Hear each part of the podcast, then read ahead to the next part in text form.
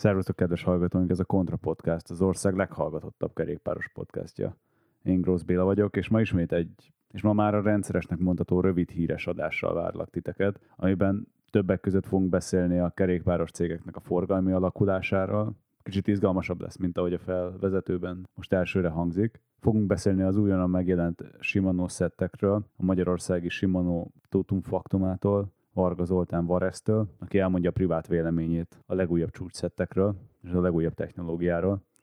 Illetve fogunk beszélni még egy kellemetlenebb ügyről, egy átverésről, ami egy nagy francia enduro márkával történt meg itt Magyarországon. De mindenek előtt egy szolgálati közleménnyel szeretnék szolgálni nektek, ugyanis hogyha ezt ma hallgatjátok, akkor szeptember 17-e van, illetve hogyha Patreon támogatóink vagytok, akkor már egy pár nappal előtte meghallgathatjátok, úgyhogy ez itt akkor a kis reklám helye hogyha gondoljátok, hogy elég jók vagyunk, akkor irány a Patreon, és egy belső árával támogassatok minket, előre is köszönjük. De a soron következő adásunkat akár élőben is meghallgathatjátok, ugyanis szeptember 24-én a Bike Jamről fogunk bejelentkezni, ahol egy élő beszélgetést fogunk, ahol egy élő adást fogunk celebrálni, a Hungarian Divide Gravel önellátó bikepacking verseny top 3 versenyzőjével, és igyekszek majd a méréjére fúrni annak, hogy milyen pszichésen egy ilyen hosszú versenyt letekerni. De hogy picit a Bike Jamről halljatok, bevallom férfiasan is egy picit izgulok, ugyanis élőadást meg nem tartottunk. Egy Magyarországon még ki nem próbált formátum, ahol nem csak egy gravel verseny, nem vehettek részt a Pilisben és a Budai hegyekben, de lesz koncert, buli, piknik, tesztelés, interjúk, úgyhogy igazából egy nagy gravel buli lesz az egész, ami a, a Strilich Park Cserkész Parkban kerül megrendezésre, szeptember 24-én, és további információért meg irány a bikepackinghungary.com, számítunk rátok élőben is. De kanyarodjunk is rá a mai napi első témánkra, ugyanis, hogyha már hallgattatok minket, akkor tudjátok, hogy én azért a számok embere vagyok, és éppen ezért fogott meg, amikor olvasgattam az utóbbi hetekben a pénzügyi jelentéseit az egyes bringás cégeknek, és hát mit ad Isten, rekord-rekord döntögetett így a bevételek és a nyereségek tekintetében, úgyhogy pár cégen végig is megyünk, és nézegetjük, hogy mi hozhat ezeket a nagy forgalom növekedéseket. Talán a legnagyobb és ugye legismertebb bringás cég a Shimano, akiről majd ugye fogunk is még beszélni termékek terén, 73,4%-kal növekedett az értékesítésből származó árbevétele az előző fél évhez képest.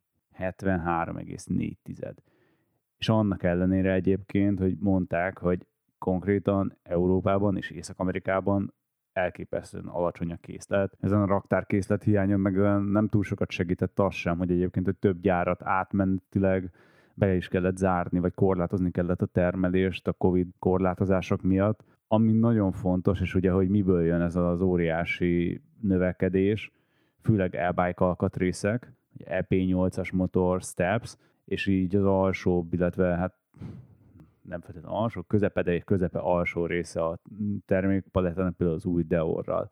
Azért is érdekes egyébként, mert ugye beszélgettünk itt majd az új termékekről, de még mindig látjuk, hogy a igazán nagy mennyiséget, meg az igazán nagy forgalmat még mindig az alsó kategória viszi el, és hát belső ipari információk szerint igazából olyanok vannak, hogy konkrétan amit szerelnek össze egy gyárban ma, az már majd, hogy nem kifut a garanciális csereidőszakból, annyira régóta ott áldogál. De menjünk tovább a távol-keletről a Foxhoz, és ugye maga a Fox cég nem csak ugye a rugóstagokat, meg a villákat gyártja, de ehhez a cégcsoporthoz tartozik például a Raceface, az Easton és a Marzok is, és azok is egy eléggé szolid 63,9%-ot növekedtek a második negyed évben, és hogyha ezt összehasonlítom a 2020-as második negyedévhez, akkor 79,2 százalék. Tehát nagyon-nagyon brutál. Ezt a növekedést pedig az OEM forgalom vitte, ami ugye az a része a biznisznek, amikor gyártóknak adsz el termékeket, nem pedig végfelhasználóknak. És annyira erős volt ez a szegmens, hogy konkrétan az előrendelések. Most 8-10 hónappal vannak elcsúszva a teljesítésekhez, előre beígért teljesítésekhez képest. És amit talán még ezt az egészet tudja tetőzni, hogy még keményebb legyen a szitu, az az, hogy 12-18 hónapra satszolják, amik talán hozzávetőlegesen helyre tud állni maga a raktárkészlet ahhoz a szinthez képest, ahogy kellene állnia, tehát hogyha most szeptember van, akkor valószínűleg 2022 év végére talán beszélhetünk arról, hogy normális lead time-okkal fognak dolgozni a Foxnál. Mi indukálja ezt a nagy növekedést? az SUV kategória, és egyébként az Eurobike-on is ezt lehetett látni, hogy gyakorlatilag a termékek 50%-a például cargo bringa volt, egy ilyen masszív a városi bicikli, elektromos hajtással nyilván, nem nagyon állítják már ki azért a cégek azt, ami nem elektromos hajtásos, az már nem túl szexi. Ez látszódik, hogy igazából nagyvárosokban elkezdi ugye a mobilitási eszközé válni a kerékpár, és nem csak elektromos autót keresnek, hanem ugye elektromos bringát is, és ez az egész kategória, ugye az áruszállítás, és hát elég hülyén hangzik, hogy emberszállítás. Az emberszállítás iránti kereslet is jelentősen megnő. Ami minket Magyarországon azért még talán jobban érint, ugye, mint végfelhasználó, relatíve kevesen tartanak fel bringa gyárat, üdvözlöm őket innen egyébként. Végfelhasználóként ugye a Bike 24-nek a jelentése volt egy egészen izgalmas sztori, ugyanis ők, hát most megmondom őszintén, szerintem első bringa kereskedésként, tehát online boltként júniusban felléptek a tőzsdére, a Frankfurt tőzsdén volt napuk, ahol ott álltak bicóval, aztán megkongatták az ottani harangot. Ezzel bevontak egy, megint csak szolid, jól olvastam, 100 millió eurónyi tőkét a vállalatba, amit majd arra akarnak fordítani, hogy Európában jobban tudjanak és tovább tudjanak nőni. De csak hogy így képletesen tudjuk magunk elé tartani, mondjuk mekkora a Bike 24, az első fél évben 127 millió euró forgalmat generáltak, és 908 ezer megrendelést adtak fel az ügyfeleiknek azt jelenti, hogy 17 másodpercenként, hogyha 0-24-ben működnének a raktárok, kimenne egy rendelés tőlük.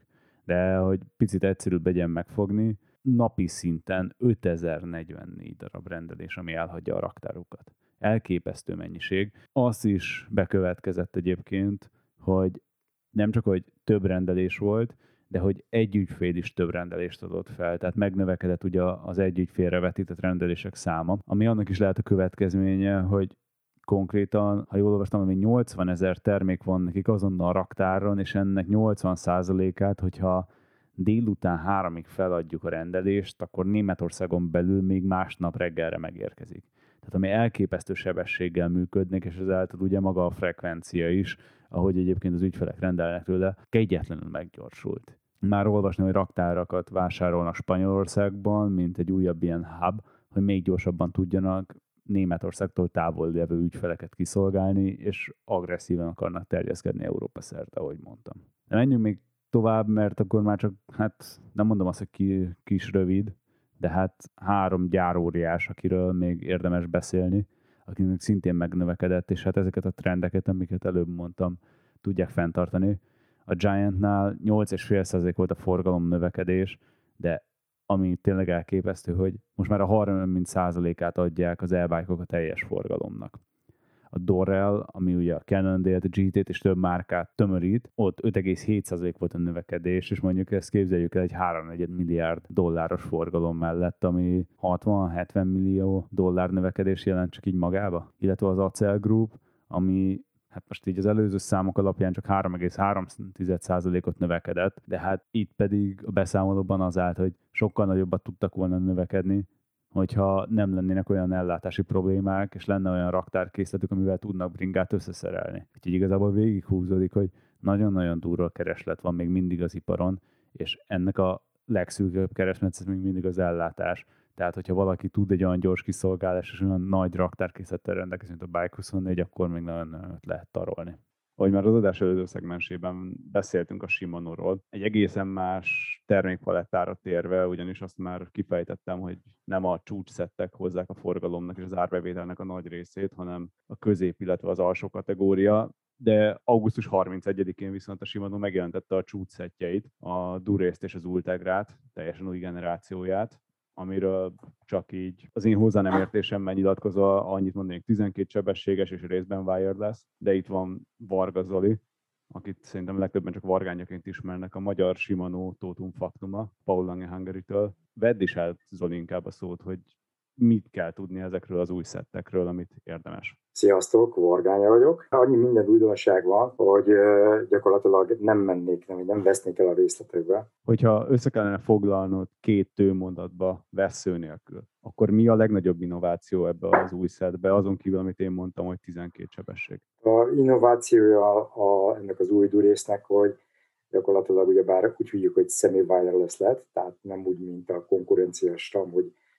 full wireless, tehát hogy nincs összekötve a a vezérlőegység magával a, a váltókkal, hanem maga az akkumulátor és a két váltó, átdobó és a váltó, az gyakorlatilag össze van kötve kábelesen, és van lehetőség arra, hogy ne kössük össze ezeket az eszközöket a fékváltókarral, tehát gyakorlatilag ez bizonyos semi-wireless-ként működő rendszer, aminek egy csomó-csomó egyéb tulajdonsága van. Aki hozzászokott a régihez, vagy esetleg szeretne vásárolni ilyet, én, nem, én mindig én nem szeretem a fejlődést, de mindig fenntartásokkal fogadom, amikor bejön egy új technológia, különösen úgy, hogyha nem próbáltam még, értelemszerűen az ember előbb-utóbb hozzászokik, mert a régi az ugyebár régi és elkopik egy idő után, és az új az meg egy új innovációt illetve fel lehetőséget tartalmaz. Ennek is megvannak ezek, ezen, hogy is mondjam, előnyei, úgyhogy én azt gondolom, hogy ez az egyik nagy előnye. A másik az, hogy tisztul a paletta, tehát nem lesz annyi fajta fogaskoszorú, és nem lesz annyi fajta első hajtómű, illetve kombinációja. Ugyebár megjelenik itt, illetve most már nem csak a Durészen az Ultra és a 12 sebesnél megjelenik majd a Powermeter, tehát most már nem kell hogy is mondjam, csak a dújészre összpontosítani. Biztos tudjátok, vagy ha nem, akkor elmondom, hogy a, a Shimano fölvásárolta a Pioneer, tehát a Pioneernak a technológiáját fejlesztették tovább a Powermeterbe. Más struktúrával, más rendszerre működik, mint az előző, és a nagy, hogy is mondjam, revolúció, ami jelen pillanatban a, a Shimano-nál tapasztalható, az az elektronika továbbfejlesztése, tehát az applikációk, illetve a programok ami szintén leginkább a, a boltokra vonatkozik, értelemszerűen természetesen a, a wide fülű, vagy wide kezű, vagy érdeklődésű felhasználók is ezt magukével tudják a applikációval, a mobil applikációval, de nagyon-nagyon széles és innovatív az új 12-es rendszernek a megjelenése a piacon. És ugye te hoztad most szóba ezért, mert én is csak előrukkolni vele a konkurenciát, a stramot. Ugye eléggé erős párhuzamok vannak részben vezeték nélküli, ugye a SRAM az teljesen, és 12 fog, nem ültek ott Japánban a mérnökök, amikor a SRAM megjelent a 12 sebességes, mondtak, hogy ó, baszod, most akkor nekünk is kell majd 12-es gyártanunk, amikor valójában, hogyha most magunkban nézünk, a 11-es Ultegra, Durész, az olyan váltási minőséget tudott, ami gyakorlatilag a legjobb, mint most is a piacon? Hát nem biztos, hogy 20 percbe beleférnénk, hogyha erről beszélnénk. Mindazonáltal, ha összehasonlítjuk a cégcsoportoknak a, a működését, illetve termékpalettáját, hát azt kell mondani, hogy hogy tetszik, nem tetszik a Shimano, az egy szélesebb spektrumot gyárt, tehát sokkal-sokkal változatosabb és hogy is fejezem ki magam, wide range, tehát széles kínálatot ad minden megoldási módon. Én azt gondolom, hogy ez egy nagy probléma is, mivel hogy van, amit a gyártóknak csinál, és az eltér a konvencionális aftermarket kapható termékekből. Itt most leginkább nem a, nem a technológiára gondolok, hanem a működési, illetve a, a dizájnára, a kinézetére, és ebből sok-sok ilyen frikció adódhat de mindegy is vissza az eredeti kérdéshez, más koncepció alapján működik maga a rendszer. Én azt gondolom, hogy a Shimano-nak a maga a DI2 fejlesztése, ugyebár ez 2010-ben jött ki a piacra az első 79-70-es duésszel, ami még egy analóg rendszer volt, de ennek a fejlesztéséhez hozzávetőleg 4-5 évvel előrébre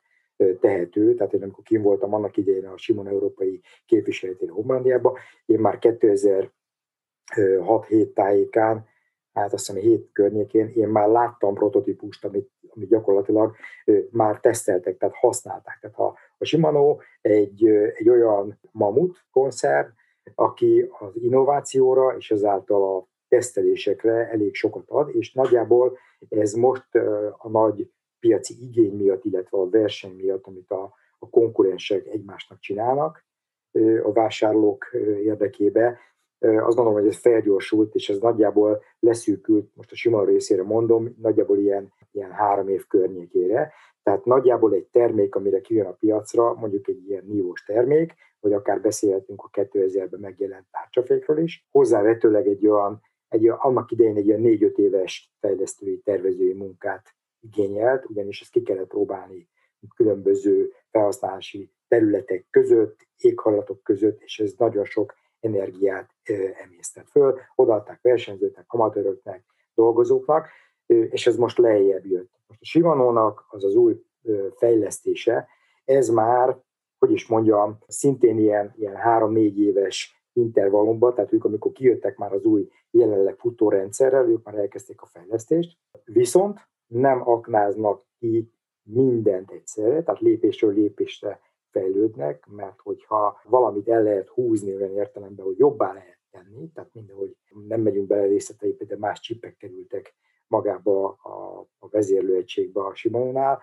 amiről a váltás technológiája, illetve maga a gyorsasága és pontossága még a mostaninál is gyorsabb és pontosabb lett. Mindazonáltal a léptető motorok, tehát az első és a első váltó hátsó váltóba találhatóak, szintén módosultak, tehát, tehát nagyon-nagyon nagy inform, innovációt tettek, és csak úgy tudom hasonlítani sportszemmel, hogy, hogy amit szoktam példaként mondani, hogy, hogy mindenki tud ki egy perc alatt futni 100 métert, de amire egyre közelebb jövünk, és elérjük azt a kilenc akármennyis álomcsúcsot, abba a csapatban már csak 5-10 tartoznak, és onnan egy század fejlődés, az rettentő munka. Itt tartunk most ennél is. Tehát gyakorlatilag, mivel összehasonlítható a különbségek, amelyek gyakorlatilag minimálisak, viszont jelen pillanatban a súlyt és a működés gyorsaságát helyezik előtérben az összes olyan termélnél, ahol teljesítményt várnak az, ember, az embertől, illetve a felhasználó teljesítményt várnak a, a termék. Hát igen, itt a sebességet hoztad fel a váltásnál, hogy én azt olvastam, hogy 54, meg ilyen 47 százalékkal egy gyorsabb a váltás áttételek között az előző generációhoz igen, képest. Igen, igen, igen, igen, igen. Ki szeretném hangsúlyozni, hogy nem láttam még, tehát nem volt, nem volt a kezemben még fizikailag, és nem próbáltam még, inkább ez a legnagyobb probléma, de elvileg maga a, a, a, a processzor az négyszer gyorsabb, ami egy nagy teljesítményváltás, illetve növekedés, illetve 75%-kal kisebb energiát igényel, tehát ezáltal sokkal több információt tud szállítani és kommunikálni vezérlőegységek között, illetve az alkatrészek között. Ez praktikusan mit jelent? Ugye mindegyik elektromos váltásnak az egy neurologikus kérdés, hogy mikor fog lemerülni, és az előző generációhoz képest mondjuk hányszorosát bírja ki ez az akkumulátor? Nem, kev- kevesebbet. Kevesebbet bír az akkumulátor, legalábbis az első, illetve a teszteredmények alatt a Shimano rendelkezésünkre bocsát, mivel hogy a wireless kommunikáció az az energiát emész föl, ma maga a kommunikációs része, ugyanis a kommunikációban az a lényeg, hogy ugyebár, hogyha visszautalunk az elejéről, amikor megjelentek az analóg után a, a digitális rendszerek, hogy próbálták növelni a sebességet. Tehát alapállapotban ugyebár maga a rendszer az személyre szabható és változtatható. Tehát itt jelen pillanatban, alapállapotban egy váltási rendszert a Shimano normál váltásnak apostrofál, amit a felhasználó, illetve a boltok át tudnak állítani. Normál felhasználásnál nem mindegy, hogy a normál felhasználás azt jelenti, hogy a váltó sebessége és az összeszinkronizása az első átdobóval az egyfajta sebesség intervallumban mozog. Amikor ezt az ember átállítja, tehát általában öt állítási mód, módja van a normál alatt található a lassú és a nagyon lassú, utána a gyors és a nagyon gyors. Eredendően én, hogyha szoktam javasolni a normál, normál, normál felhasználása bőven elég. Aki egy kicsit komolyabban szeretne biciklizni, tehát mondjuk amatőr versenyen kerékpározik, ott át kell állítani a gyorsra. A prók azok pedig a, azok pedig a nagyon gyorsat, a very fastot használják. Ez pontosan azért, mert a reakció a gomb megnyomása után sokkal gyorsabb lesz, sokkal gyorsabban mászik föl a rendszer, különösen akkor, hogyha egy olyan folyamatos váltást biztosítunk, amikor mit tudom, két, három, négy, öt áttételt kell egyszerre váltani. Na most a, az új rendszernél ugyebár az akkumulátor gyakorlatilag megegyezik az előzővel, annyi különbség lesz az akkumulátor között, hogy három portosak lesznek, ez a három portból meg lehet csinálni, meg lehet valósítani azt, hogy magából a semi csinálunk egy normál kábeles rendszert, illetve tehát a három portból kettő elmegy a átdobóhoz és a váltóhoz, egy pedig a kormányhoz, amelyik abban az esetben, amennyiben pedig nem szeretnénk, a, tehát maradnánk a, a semi wirelessnél, tehát a, a bluetooth kommunikációnál, akkor pedig az a maradék port, az pedig egy gyakorlatilag egy reboot port, tehát hogyha valami miatt megáll a rendszer, akkor a régi akkumulátornál volt egy fajta opció, hogy hogy kell életre kelteni, ennél pedig ezen a porton keresztül kell megcsinálni. Ez az akkumulátor mind kapacitásában, mind fogyasztásában megegyezik az elődjével. Azt kell figyelembe venni, illetve azt hozzatartozik, hogy maga a rendszer az ugyebár az első átdobó dimenziójában kisebb lett és gyorsabb, hátsó váltónak megnőttek gyakorlatilag a, a fogaskerék száma, illetve a távolsága, pontosan azért, mert eddig ugye bár használtunk, ha nagyon ügyesek voltunk, akkor ki lehetett hozni, különösen mondjuk a, a kompakt hajtóművel hátul ki lehetett hozni ezt a 32-es fogaskereket. Most alapból kihozza az a 34-et, tehát háromfajta kazettával lesz majd elérhető a 12-es rendszer, 1128, 1130 és 1134, és gyakorlatilag ez megnőtt, megnőtt a távolság, több anyag kell hozzá, gyorsabban kell működtetni az egészet, tehát nagyobb az energia felhasználása úgy, hogy maga a működése az gyakorlatilag ugyebár gyorsabbá vált, tehát mindenféleképpen ez az idő, amit ők elmondanak, illetve javasolnak, egy normál kerékpárnál régiről, tehát a kezetekről indulunk vissza, amiben még nem voltak csippek, azok gyakorlatilag ilyen 2500 km környék per töltést mentek el. Amivel van chip, tehát a mostani rendszerek, a 9170, 9150-es rendszer, ezek gyakorlatilag ilyen, ilyen függően hogy hol volt állítva az a beállítás, ezek nagyjából ilyen 1500 és 2000, de inkább 1800 környékén működtek, és ezek a rendszereknek a töltése az ajánlottan ilyen ilyen 1000 és 1500 közöttre teszi, tehát lejjebb jött az ilyen jellegű kapacitása vagy töltési intervallum. Amit a háttérben hallotok, az nem más, mint a hétvégén Olaszországban rendezett országúti EB-nek az utolsó zajai ami végre a magyar válogatott tért is szólt. És itt szeretnénk megragadni az alkalmat, hogy a Decathlon Magyarország és a saját nevünkben is gratuláljunk a magyar válogatott minden tagjának, de kiemelten Vaskatának és Fettereriknek a fantasztikus eredményükhöz. Szép munka volt, srácok! A Decathlon szezontól függetlenül elkötelezett híve a sportrendezvényeknek, és ahogy már egy évelei adásunkban hallhattátok, ők támogatták a Borsot Cross-t, és így talán nem lep meg titeket, hogy a hétvégi Mountain Bike Magyar Kupának is támogatói voltak nem érzette azt, hogy a Shimano bele volt kényszerítve ebbe a wireless kommunikációba? Főleg azzal a fejlődéssel, amit a az országúti bringák, ugye ez a mértéktelen integráció, egyre szűkülőbb keresztmetszetek rákényszerítenek egyébként. Tehát egy, egy nagyon-nagyon nehéz most már minden kábelt elvezetni a vázon belül, amit hogy mondjam, egy felső kategóriás bringa, amire egy ultegrát meg durészt szerelnek, gyakorlatilag mindenki megkövete, hogy ilyen legyen. Hát az a helyzet, hogy ezt a csodálatos mindent elvezetünk, és eldugunk, és elteszünk, és áthúzzuk a fékkábelet a karbonkormányon, ami belül megy a, tehát ez, ez, ez egyszerűen, hogy is mondjam, a, a felhasználónak tök jó. Ide szeretnék utalni azzal, hogy annak idején például a, a, a francia autókról volt egy olyan történet, hogy, hogy nagyon-nagyon kényelmesek és tök jók, csak ne kelljen szerelni. Most itt tartunk az összes belső integrált kábelrel, tehát a kérdés az jogos, én se szeretem őket, de gyakorlatilag, tehát hogy is mondjam, tehát ezt, ezt saját magunknak csináljuk, tehát mi igényeljük azt, hogy ez így legyen. Igen, tehát nem jó különösen azokon a kerékpároknál, és itt referálnék a, a sok, sokszor utazó, szétszedő egyenkénti triatlon kerékpároknál, országúti kerékpároknál, ahol megvan az esélye annak, hogy sajnos ezek, ezek sérülnek, és nem csak a nem csak az amatőröknél, hanem a pro csapatoknál is megvan. Azt gondolom, hogy ez egyfajta, hogy is mondjam, helyesen fogalmaztad a, a belekényszerített versenyhelyzet, amiben, hogyha valaki lemarad, kimarad című történet.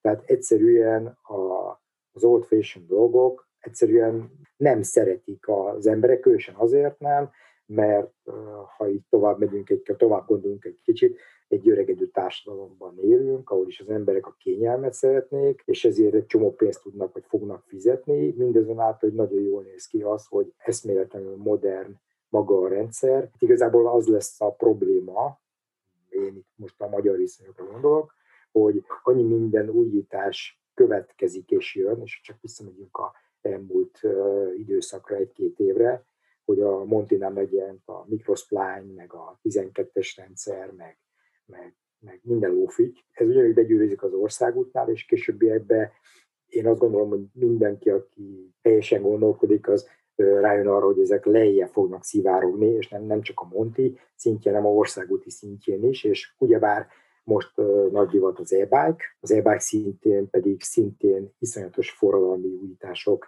uh, jönnek, nem csak a Shimano-nál, hanem az összes konkurenciánál, és ezeket lekezelni a kerékpár boltokban, úgy, hogy esetleg a terméknek nincs technikai szupportálása, ez, ez egy nagyon nagy kihívás lesz a elkövetkező időszakban, azt gondolom. Nem beszéltük meg, de tökéletesen keretben foglaltad a beszélgetést ezzel az átkötéseddel a Montikba, és abba, azzal, amit a legelején mondtál, hogy szivárognak itt át a, az alkatrészek. Ha most nagyon-nagyon provokatív akarnék lenni, akkor azt mondanám, hogy ezt a durészt egyébként csodálom, hogy ennyi ideig nem adták ki, mert nagyon sok újrahasznosított Montis alkatrész volt benne. Tárcsa nagyon, ugye a Montis szetről lett átvéve, a lánc a 12-es Montiból származik, a féknek a mechanikája, ugye a Servo ami szintén a mountain bike-ban már megvolt. A beszélgetés legelején azt mondtad, hogy közelednek és integrálódnak csoportok. Itt is erről beszélünk, hogy egyre inkább kezdenek mechanikai megoldásban hasonlítani az országúti és a mountain bike csoportok egymásra? Kis csúsztatással azt mondom, hogy igen, de valójában nem. Tehát a, a Shimano's filozófiája az, hogy, a, hogy amit a Montira terveztek, amit az országútira terveztek, vagy egyéb Nexus termékeket, tehát nem lehet, hogy is mondjam, minden további nélkül egymáshoz használni. Tehát például, hogyha, hogyha beszéltünk, földobtam a témának a Microspline, a Microspline rendszer ugyanúgy megjelenik most az új Durésznál, tehát ez ugyanaz a rendszer, ugyanúgy fognak kapcsolódni, ugyanaz a ratchet mű van benne, tehát minden szinte megegyezik, de mégse kompatibilisek, ugyanis a Durésznál maga a fogaskerék kapcsolódása, hogy fölmegy a magára a, a kazettatestre, a dobra, az csak a Durészra jó. Tehát semmi más nem lehet látni. A Durész tovább lehet rakni lejjebb, tehát mondjuk az Ultegrára, vagy a 105-ös, vagy most az aktuális futó rendszerekre, de a Durészra nem lehet semmit tenni, függetlenül attól, hogy ez mikroszlány vagy nem. Tehát egy mikroszlány kazetta test nem lehet majd, hogyha valakinek mondjuk tönkre megy, most csak fikciózó természetesen, tönkre megy egy, egy XT vagy egy, vagy egy SLX kazettatestje, és nincs más, és akkor egyszer csak lát vagy ilyet, és neki van egy durészkerek otthon, nem fogja tudni áttenni, mert hiába hasonló a kinézet, de vagy mélységében, vagy a rugók átmérőjében nem egyezik meg. Például a durésznál láttam szervizrajzokat, a durésznál a rúg benne, a belső rugó kapcsolódása nem egy ponton, hanem három pontra kapcsolható, amíg a, a Monti felhasználásnál csak egy ponton rögzül az egész történet. Tehát gondosan ügyel arra, hogy a technológia megegyezzen, de ne lehessen fölcserélni őket, és visszautalva a láncra. A láncnál ugyanez a rendszer, hiába jön át a Montiról a lánc az országútra, mint technológia. A Monti, az országúti láncot nem lehet Monti lánccal használni, mert hogy láncoknak nem csak a külső és a, és a, a magá a forgáspontok, illetve a lánccsapszegek közötti távolsága eltérő, hanem a lánccsapszegeknél található egy köszörülés. Ezek a köszörülések, illetve megerősítések segítik a láncnak a pontos helyszín, helyen maradását. Tehát a 12 sebességes láncoknál gyakorlatilag, ami egy szimpla lánckerékre van most már azt gondolom, hogy szabva, ugyanis a felhasználási adatok alapján már csak körülbelül 30% aki a 12-esben duplát használ, az összes többi az, az, az szimplát használ, tehát gyakorlatilag majdnem azt mondom, hogy ez a dolog el, eldőlt, és ezek a láncok viszont a szimpla rendszerre vannak használva, mert úgy van kiképezve. Ugyanez a történet nem mondható az országútnál, mert az országútnál mindig meg fog maradni, elvileg a Simanónál ez a bizonyos dupla, dupla lánctányér, és oda pedig a léptetőszemek, illetve magának a látkiképzésének más iránynak kell, tehát az, az máshogy van kialakítva. Tehát lehet cserélgetni őket, meg megpróbálni, de például, hogyha valaki nem fog, 11-es rendszerről beszélünk, 12-esről, ha valaki megpróbálja és fölteszi a forgásirányos lánc fordítva, nem fog neki működni. Csak azért mondom, mert számtalanszor jöttek vissza, hogy nem vált rendesen a vált, és akkor megkérdeztem tőlük, hogy nézzék meg, hogy a felirat kívül van-e, nem, a felirat belül van. Hát akkor cseréld meg, és akkor tök jó fog működni. Tehát visszakötve erre, amit kérdeztél, én azt gondolom, hogy igen, tehát van lehetséges átjárás a kettő között technológiai szinten, de gyakorlatilag a Monti és az országút az mindig megmarad, hogy is mondjam, sajátos elvárások alapján működő rendszer. Az, hogy mit hoz a jövő, azt nem tudom. A körmüket rákcsáló hallgatóinknak egy remény sugár nyújtás. Meddig lesz szerinted még elérhető 11-es szett? Mikor fogja abba hagyni a Shimano ennek a gyártását, amikor már végképp rá lesz mindenki kényszerülve arra, hogy az új 12-esre átálljon? Pánikszerűen fussunk a boltba, vagy még lesz azért idő erre? Hát ismervére magyar viszonyokat, én azt gondolom, hogy pánikra semmi ok, mert még a tízes rendszerből is gyártanak terméket, tehát hogyha valaki nagyon körbe tud nézni, nem, nem most tegyétek, amikor ilyen elég, hogy is mondjam, érdekes helyzet van a világban, de eredendően a tízes termékek azok gyártásban vannak még, tehát hogy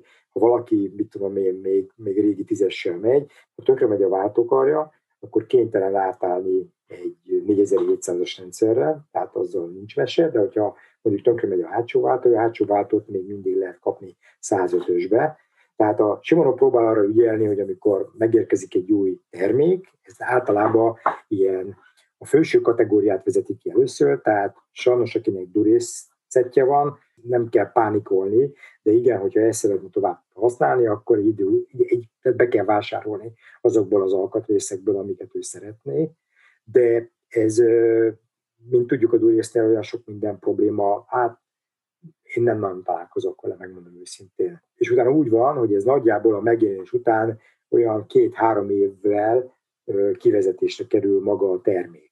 Az Ultegra az még hozzá lehet szánni hozzávetőleg még két-három évet, tehát nagyjából a 11-es rendszerbe, hogyha valaki ezen a színvonalon szeretné használni, akkor nagyjából egy ilyen 5-6 évig azért elérhető hozzá az alkatrész. Viszont, ha valaki nagyon akkurátus, és nagyon szeretné használni, és nagyon a szívéhez nőtt, akkor az ilyen lánc, fogaskerék, sor és a többi azokat beúszhatja magának, de azt gondolom, hogy ha valakinek most van egy fikciózó, van egy mondjuk két éve használt kerékpárja durésszal, és még elkövetkező hét évben nem veszi rá magát, hogy tehát részben az, hogy reméljük, hogy kerékpározik még, megfelelő mennyiségű kilométerrel, részben pedig az, hogy ha nem veszi rá magát addigra, nem süti meg a nap, és vesz egy új történetet, mert új technológiák sokkal jobban néz ki, haverok is jól tettek, és a többi. Tehát hogy azt gondolom, hogy az üzletileg nagyon jól ki van találva,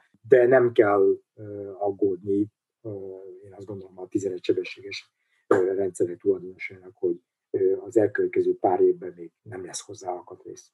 Nagyon szépen köszönöm, főleg, hogy ilyen kis reménysugárral zárjuk a beszélgetést. Nem akartam, hogy itt rituális harakirit mutassanak be, csak hogy Japánhoz stílszerű legyek a felhasználók. A végére hagyjuk talán a legrosszabb hírt egyébként, és akkor ez már nem hagylak téged ennyit beszélni erről. Ugye az, hogy az Ultegra és a Durész most messzikúton DI2 lett, tehát a mechanikus váltás már teljesen megszűnt ezzel a generátorral. DI2 lett normál váltással, és hát már én is össze-vissza keverem, tehát a lényeg a lényeg, hogy a mechanikus rendszer, mint olyan kivezetésre kerül a portfólióból, csak DI2 kivitelbe kapható, ami hát, hogy is mondjam, tehát azt gondolom, hogy baromi jól fog működni, meg szerintem jól fog ütni a piacon, amit marketing oldalról elővezetett a gyártó. Hangsúlyoznám, hogy nem volt még szerencsém venni vele, és nem is élőben is láttam ezeket a terméket, Egyébként én használom a, a jelen futó Ultegrát és,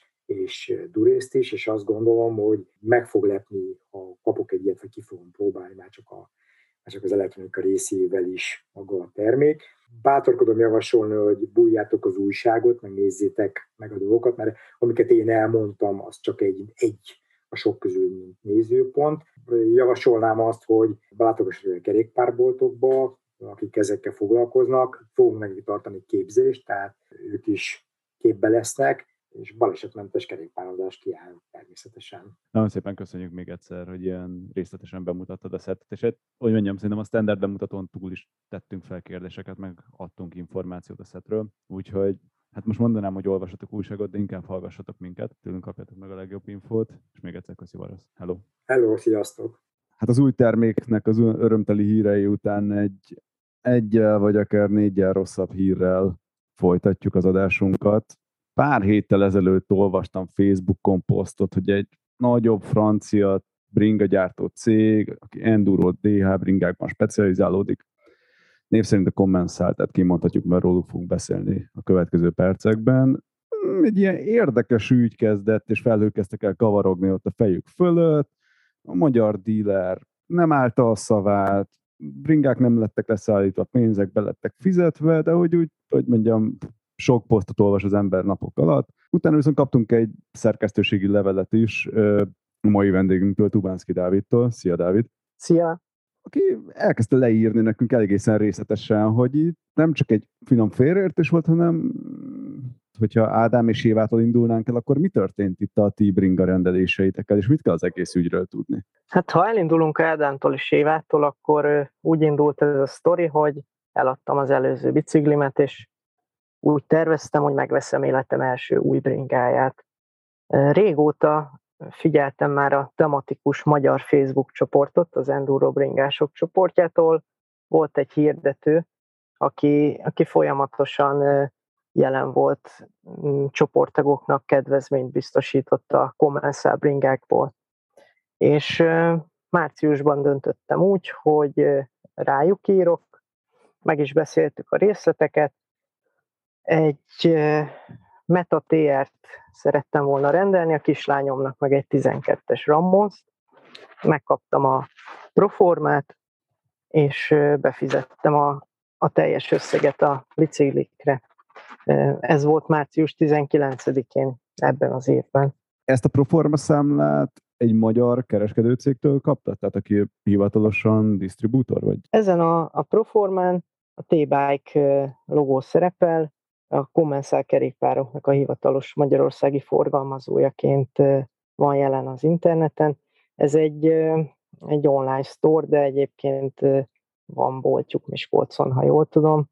Viszont az eladó az egy, az egy holland cég. Tehát itt megkeveredtek azért a szálak egy picit. Igen, igen. És ami miatt még érdekesebb az ügy, hogy egy Revolut gyűjtőszámlára kellett befizetni ezt a pénzt, azt tudni kell, hogy a Revolutnak van egy magyar számlaszáma, és minden felhasználónak egy azt hiszem 8 jegyű azonosítója, tehát azt nem látod, hogy kihez tartozik ez a számla. Ez már azért egy picit érdekes, mert hogyha én a Commensal pár éve ismerem, tetszettek a bringáik, abba hagytam a versenyzést, akkor azért nézegettem őket, és hát kicsit így, amikor rózéztem, akkor konkurencia is volt, hiszen ők is ugye B2C-ben dolgoznak, gyakorlatilag kiszolgálnak a felhasználót az online platformukról, és amikor én megnéztem, akkor én például a weblapjukon nem is találtam egyébként magyarországi disztribútort, illetve hát forgalmazót, vagy bárkit. Érdekes, hogy aztán valaki így hirdeti magát utána. Itt nem volt valami diszonancia? Érdekes, amit felvetsz, én sem találtam őket a weboldalon,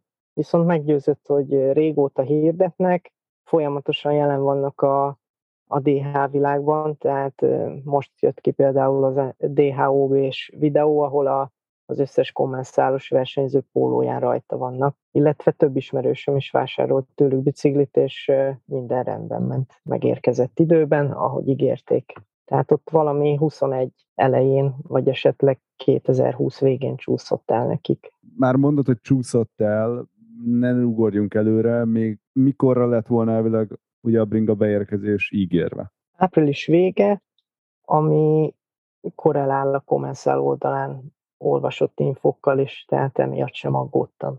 És most ugye az adást vesszük fel szeptember 14-én, tehát azért lassan már egy fél év eltelt. Hol állunk most? Tehát, hogy gondolom ez a elnézést kérek szépen, elcsúsztunk egy picit, túl vagyunk?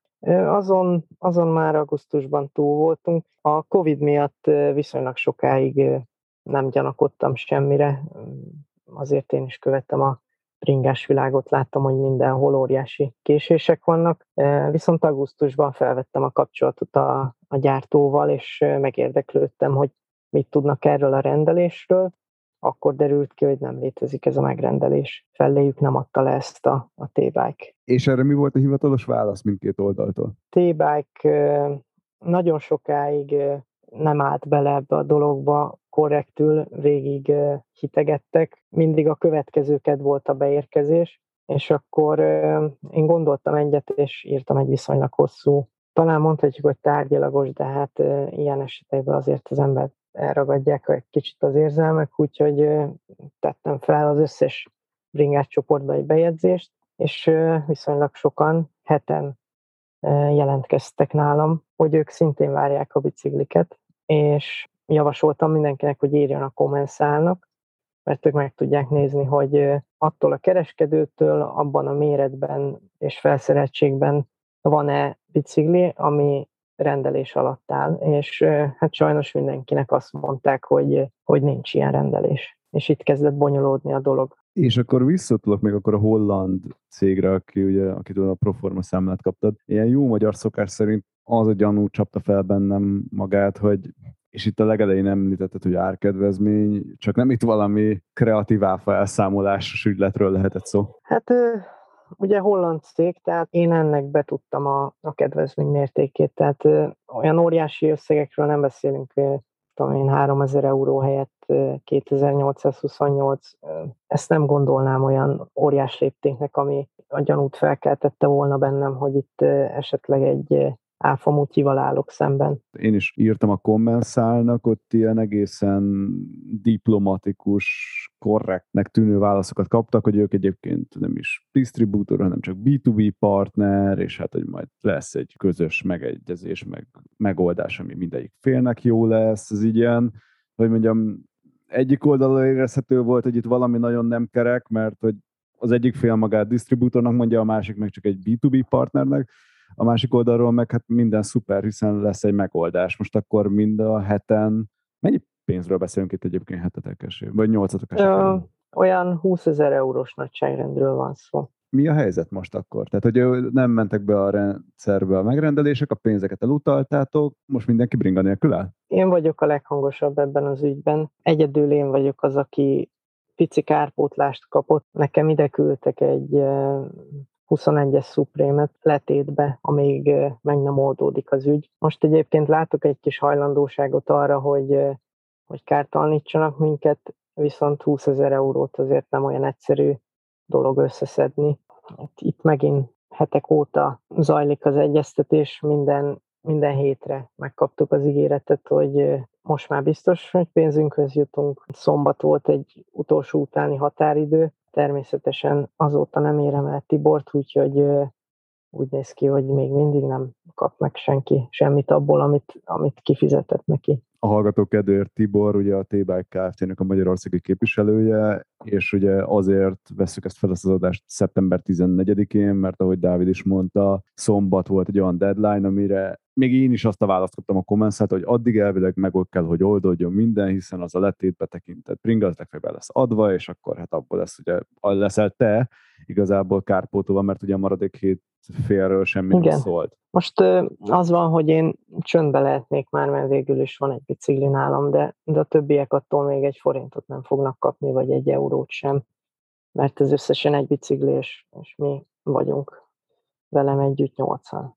És mi a helyzet akkor most így, hát felvetetik a kérdés, mikor mentek rendőrségre? Vagy ügyvédbe van már kapcsolva, vagy most mi a helyzet mm, ezzel? Van egy, egy holland hölgy, ő mm, ügyvéden keresztül már elindította ezt a dolgot, és valamilyen formában már le lett adva mindenkinek a, az elérhetősége a rendőrségen, úgyhogy engem már megkerestek a kapitányságról, hogy egyeztessünk egy időpontot, amikor bemegyek vallomást tenni. Ha jól emlékszem, akkor ez, ez pedig a 20 hétfő. Tehát annál előbb nem fog történni semmi az ügyben. Ilyenkor mindig meghallgatják a károsultakat, vagyis ebben a fázisban még nem biztos, hogy ez a hivatalos státuszunk, és majd azután indul el a, a nyomozás. Kellemetlen szituáció, mert ugye nem akarunk ilyen áldozathibáztatást, meg ugye a ti, káratokat tovább, és a ti sanyarúságotokat tovább ütni, de ugye nyilván inkább az egy fontos dolog, hogy mi ebből a tanulság, és ahogy te is most egy utólag kezdted el felgöngyölíteni, meg ahogy ne beszélgettük adás előtt is, hogy ha valaki megnézi ezt a holland céget, akitől jött a, a proforma számla, akkor láthatja, hogy egyrészt ez egy hentes cég, és másrészt meg egy renta company, tehát amelyiket igazából ki lehet bérelni bármire igazából. És nem nagyon segítik ezek a szituációk azt a hajlandóságot a magyarországi átlagkerékpárosba, hogy online elutaljon egy szemmel látható összeget külföldre, egy külföldi számlára. Igen, itt teljesen jogos, amit mondasz, hogy elragadott a hív. Örültem neki, hogy esetleg a születésnapomra megérkezhet már a, a kerékpár. Meg meggyőzött igazság szerint az a, az a pár jó vélemény, amit kaptam a kereskedőről. És én itt meg is álltam, nem, nem nyomoztam tovább, hogy milyen cégtől jött ez a proforma, és hova utalok én valójában. Tehát ez egy hiba volt részemről, ez, ez teljesen egyértelmű. Tényleg nem az a célom meg, hogy így titeket ezzel cseszeregtesselek, hanem inkább az, hogy nyilván van egy ilyen víztartás minden magyarországi vásárlóba, ezzel én is találkoztam, egy külföldi számlára utaljon. Tök érdekes, hogy ugye ez nem egy külföldi szám, hanem ugye magyar cég, de hogy így ez a vásárlás előtti informálódás egyébként egy tök fontos része ennek az egész folyamatnak, és nyilván ez a, hogy mondjam, megint lehet mondani, hogy ráugrunk a balhéra, de inkább fontos ennek a tanulságait levonni, és azt követni, hogy mondjuk egy más ne lépjen ebbe bele utánatok, és hogy ne 80 legyetek, hanem majd 90-10 esetleg. Másrészt meg azt követni, hogy hogyan lesz ez megoldva. Nekem, nekem érdekes egyébként, hogy mondjuk a kommenszál nem mondja azt, hogy oké, okay, nagyvonulóan, akkor tessék, itt vannak a bicók. Nyilván ez ah. kiskeráról beszélünk, 20 ezer euró, ami beszerzési árban azért megint egy másik tészt. Igen, hát a kommenszál mondott már sok mindent én angolul is megírtam egy elég hosszú levelet, amiben taglalom az ő vélt vagy valós felelősségüket az ügyben, hiszen a T-Bike-nak van co-factory versenyzője, aki azért már köthető a Comenszához, azt szerintem ők már nem tudják magukról le, letolni, mint ahogy a kereskedőre azt mondták nekem, angolul most nem tudom idézni, mert nincs előttem a levél, de tulajdonképpen az volt a lényeg, hogy ugyanolyan vásárlók, mint te vagy én aki vett egy pár dolgot, csak nem összesen 3000 euróért, hanem mondjuk negyedmillióért. És um, egyébként, amikor megkapták ezt a levelet tőlem, akkor úgy láttam, hogy egy kis mozgolódás beindult. Rögtön felajánlották, hogy válasszak náluk valami nagyon szép biciklit magamnak. Úgyhogy én ki is választottam azt az egy modellt, ami akkor volt készletem. El is küldték nekem a hát mondhatjuk megrendelés visszaigazolásnak, de igazából egy proformát kaptam ugyanúgy, ami a T-Bike nevére szólt, de én voltam a kiszállítási cím. És akkor kértem a, az ottani kontaktot, hogy igazolják vissza, hogy elküldték nekem ezt a biciklit.